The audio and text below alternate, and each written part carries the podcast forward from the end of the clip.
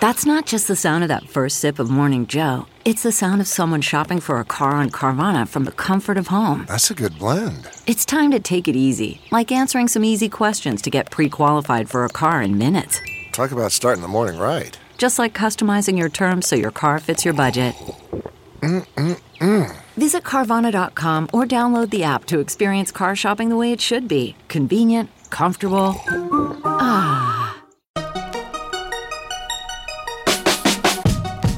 Welcome to the Techmeme Ride Home for Friday, August 21st, 2020. I'm Brian McCullough. Today, Uber's former CSO is charged with obstruction of justice, making him the first tech executive ever charged for a security incident.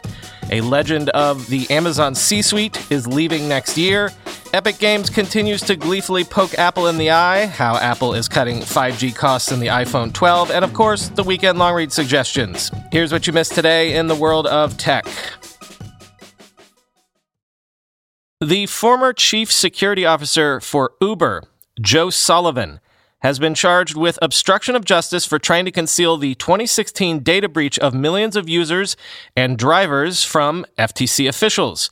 You might remember the breach in question when hackers broke into Uber's internal systems, got their hands on user data, even on the license numbers of 600,000 Uber drivers. It was bad stuff. Well, quoting the New York Times, the criminal charges filed in U.S. District Court in San Francisco against Joe Sullivan, 52, are believed to be the first against an executive stemming from a company's response to a security incident. But the charges drew an important distinction between failing to protect Uber's computer network and failing to tell the authorities about it. Prosecutors said that Mr. Sullivan committed two felonies when he didn't disclose the 2016 incident to federal investigators who were already investigating a similar data breach that had occurred two years earlier. Quote, when a company like Uber gets hacked, we expect good corporate citizenship. We expect prompt disclosure to the employee and consumer victims in that hack. In this case, what we saw was the exact opposite of good corporate behavior, said David Anderson, the U.S. attorney in San Francisco, in an interview. If convicted on both charges, Mr. Sullivan could face up to eight years in prison. He is the second Uber employee to face federal charges related to his work at Uber, which for years cultivated a reputation for pushing legal boundaries as it established itself as the leading ride hailing company. Anthony Levandowski, a former Uber engineer, was sentenced last month to 18 months in prison for stealing self driving car trade secrets from Google. Mr. Sullivan became Uber's chief security officer in 2015 after leading cybersecurity efforts at Facebook. He led the ride hailing company's security work until he was fired in 2017 when his handling of the data breach was discovered by Uber's newly appointed chief executive, end quote. As David Sanger tweeted, quote, Big breakthrough here. Companies and executives have often lied to cover up hacks as if the data that was stolen belonged to them, not the people whose private info was compromised. Criminal charges may make execs rethink the wisdom of not revealing hacks, end quote. Mr. Sullivan's current job, by the way, Chief Information Security Officer at Cloudflare. By the by, since we're on Uber, yes, the news cycle sort of bit me in the butt yesterday, not long after I posted the show, noting that Uber and Lyft would shut down operations in California at midnight. An appeals court issued a stay averting the shutdown, which was briefly announced and which I almost didn't even cover. So, sorry to give you the stale headlines yesterday. They were fresh headlines when I posted them. Quoting from the New York Times, Hours before the ride hailing blackout was set to begin, an appeals court granted Uber and Lyft a temporary reprieve, allowing them to continue operating while the court weighs their appeal. Oral arguments in the case are set for mid October, end quote.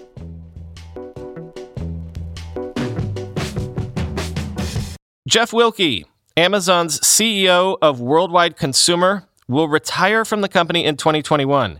Senior VP of Retail Operations Dave Clark will succeed him.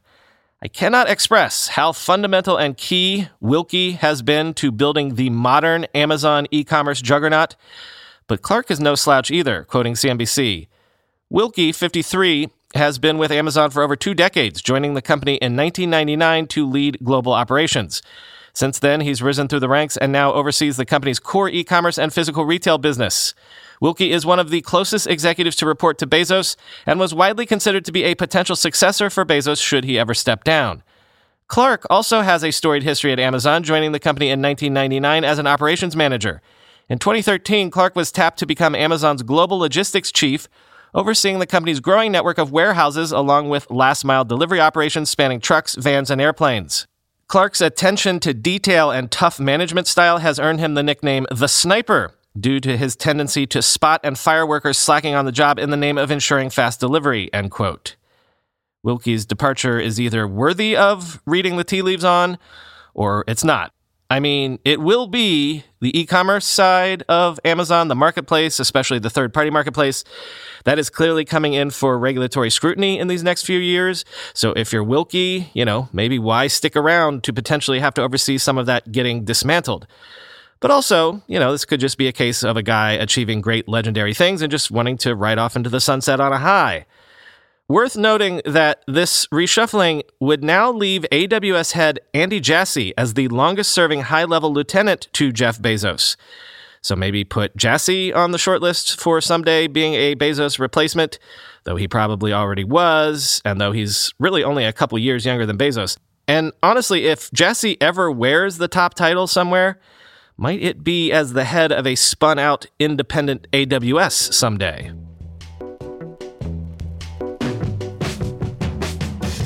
Epic Games does not appear to be backing down on its PR battle against Apple in any way, shape, or form.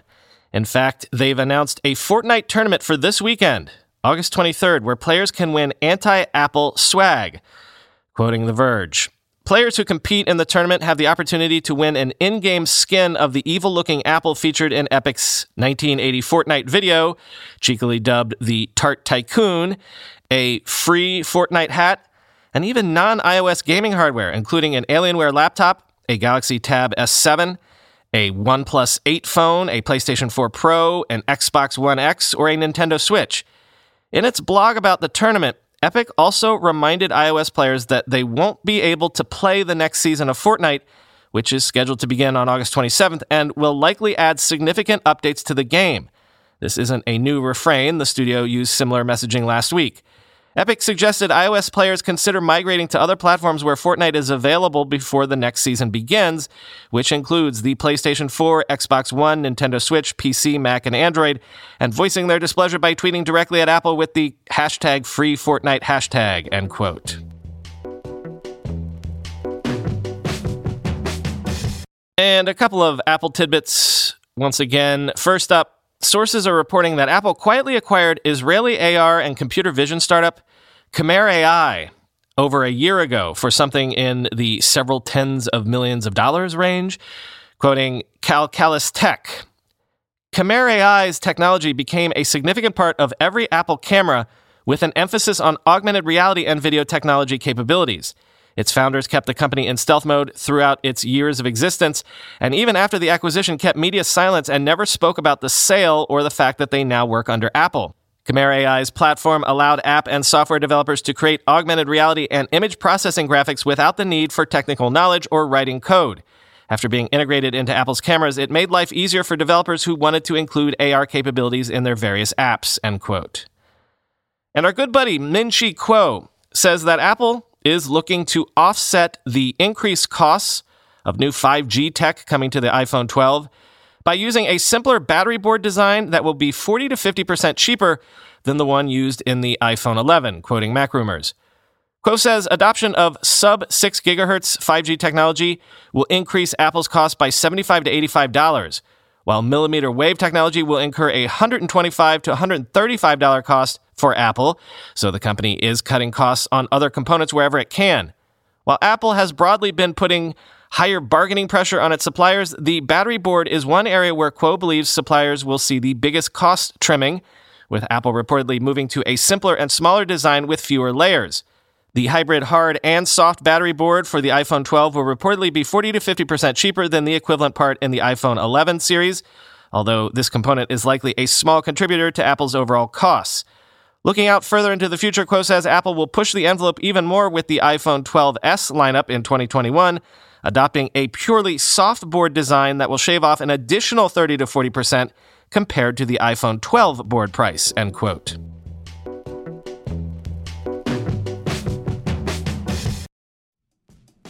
When you go through airport security, there's one line where the TSA agent checks your ID and another line where a machine scans your bag. The same thing happens in enterprise security, but instead of passengers and luggage, it's end users and their devices. These days, most companies are pretty good at the first part of the equation where they check user identity, but user devices can roll right through authentication without getting inspected at all. In fact, 47% of companies allow unmanaged, untrusted devices to access their data. That means an employee can log in from a laptop that has its firewall turned off and hasn't been updated in six months, or worse, that laptop might belong to a bad actor using employee credentials. Kolide finally solves the device trust problem. Kolide ensures that no device can log into your Okta protected apps unless it passes your security checks. Plus, you can use Kolide on devices without MDM, like your Linux fleet, contractor devices, and every BYOD phone and laptop in your company. Visit kolide.com slash ride to watch a demo and see how it all works. That's K-O-L-I-D-E dot com slash ride, kolide.com slash ride. Let's be real for a minute. Most guys would wear a t-shirt every day of their lives if they could. The problem is that most t-shirts are not acceptable to wear at work or out on a hot date night. But today's sponsor, Cuts, has finally changed that. Cuts t-shirts are such high quality, wrinkle free, and so buttery soft that you can look like you're dressing up even when you're dressing down. Yeah, you heard that. Wrinkle free. You never have to substitute comfort for fashion ever again. If you see me in a t-shirt, it's likely one from Cuts. I'm also a huge fan of their AO five pocket pants. The right sort of step up from jeans without going all the way into dress pants, like literally my ideal Venn diagram of professional looking but comfortable feeling. When you touch something from Cuts, you can immediately immediately feel the quality. Their proprietary fabric blends are ridiculously soft and breathable, they don't wrinkle, and they look way more expensive than they actually are. For a limited time, our listeners get 20% off your entire order when you use code RIDE at checkout. That's 20% off your order at cutsclothing.com with promo code RIDE. Please support our show and tell them we sent you. Experience the perfect blend of style and comfort with Cuts Clothing. Cutsclothing.com, promo code RIDE for 20% off. Time for the weekend long read suggestions. And first up, The Verge has a piece looking at how Tulsa, Oklahoma fought hard to win the Tesla Gigafactory that ended up going to Austin, Texas. They used memes. They used an Elon Musk statue and, quote, it was very compelling. We literally threw everything on the table. We had tribes participating. We had the city participating, the state, local foundations participating, Sean Kouplen, Oklahoma's Secretary of Commerce and Workforce Development, said. We knew what the competing package was, and we were trying to create a package comparable to that, and we did, end quote. And here's an odd bit of Apple history for you. Back in 2005, did Apple gin up a top secret iPod for the US Department of Energy that was designed to hide a stealth Geiger counter? Quote, only four people at Apple knew about this secret project me, the director of iPod software, the vice president of the iPod division, and the senior vice president of hardware.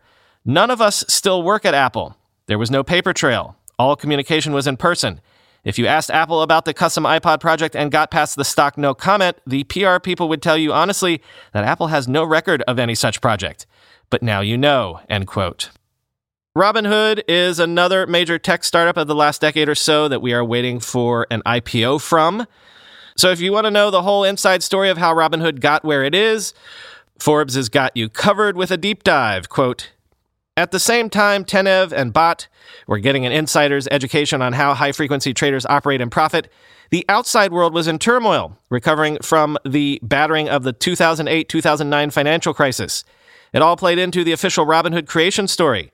When the 2011 Occupy Wall Street movement materialized as a protest of bailouts on Wall Street and foreclosures on Main Street, one of Tenev and Bhatt's friends accused them of profiteering from an unequal system. Soul Searching led the pair in 2012 to conceive Robinhood, a trading app with a name that was an explicit reference to leveling the playing field. The most obvious and disruptive innovation no commissions and no minimum balances, at a time when even low cost rivals like E Trade and TD Ameritrade made billions on such fees. End quote. And Roblox is a company that we're watching closely as a potential next huge thing in tech. However, it turns out that, like the incumbent huge platforms, it seems that Roblox has some content issues. Fast Company has a piece up looking at Roblox's war on porn. Quote, New players started this Roblox game with a choice boy, girl, or other. Selecting one of the first two options immediately stripped your clothes and transported you poolside. Clicking Other placed you, clothed, in the room with sex toys. Avatars could choose from more than 25 different body positions and movements, most of them simulating sex acts. Males could also incongruously choose push ups. Beer and boomboxes were available too, end quote. Ars Technica makes the strong case that the Facebookening of Oculus VR that we mentioned earlier this week is indeed bad for users, bad for developers, and actually bad for competition overall. Quote, Facebook is taking what many users will argue is on its face a dumb system, the equivalent of a computer monitor combined with a microphone and a mouse like controller, and leveraging its competitive advantage to install terms of service and data collecting priorities onto an attached hard drive. And regulators should begin to understand exactly what Facebook is doing and how comparable it is to existing technologies and business initiatives, as opposed to some mystifying, unique VR consideration, so they can reject the whole thing. Oculus already offers ties to Facebook features, which is well within its purview, but users currently have a choice. Facebook wants to take that choice away. For these reasons, simply advocating that people not buy Oculus products isn't good enough. Mandated Facebook accounts on any computer device, VR or otherwise, have got to go, end quote. And finally, a weekend project for you, if you will. The new Microsoft Flight Simulator is out, and it's supposed to be amazing. I've got a link to the Polygon review in the long reads links, but also check out this protocol piece, also linked in the same place, that says that Microsoft's new flight simulator should make Google and Amazon nervous. Quote, what makes the new flight so revolutionary is that it's simply the most detailed and realistic model of Earth yet created. Call it a digital twin. In flight, being released initially for powerful Windows PCs, you can go anywhere on the planet almost instantaneously, and it looks like that place on the planet, with the general exception of restricted military areas. The buildings, the hills, the vegetation, the water, the sky, the clouds, it's all there, everywhere. The degree of freedom produces an intellectual effect that is, at first, a bit disorienting, perhaps akin to the first time you realize you could just type a question into Google and get an answer. With flight, it is superficially easy to focus merely on the graphics, which are amazing in the sense that they are realistic. But the real leap forward, what makes Flight so powerful for Microsoft and so potentially concerning for its big tech brethren, is how adroitly the company has integrated many different layers of advanced technology to create a fresh, easy to use consumer experience that truly has no competition. End quote. That's all for today and for this week. No weekend bonus episode this weekend as I'm taking one more lazy summer weekend for all it's worth. But I do have a classified ad from a fellow listener to leave you with, so please do listen to this. Do you want to learn about the latest and greatest marketing tools each week and how to leverage them in your own marketing campaigns? Then subscribe to Growth Marketing Toolbox a weekly podcast exploring the best growth marketing tools and technology. You'll hear candid interviews with founders and marketing professionals, and you'll walk away with actionable marketing tips you can start using right now. Check out the latest episodes and subscribe at growthmarketingtoolbox.com or in your favorite podcast app. Just search for Growth Marketing Toolbox or visit growthmarketingtoolbox.com.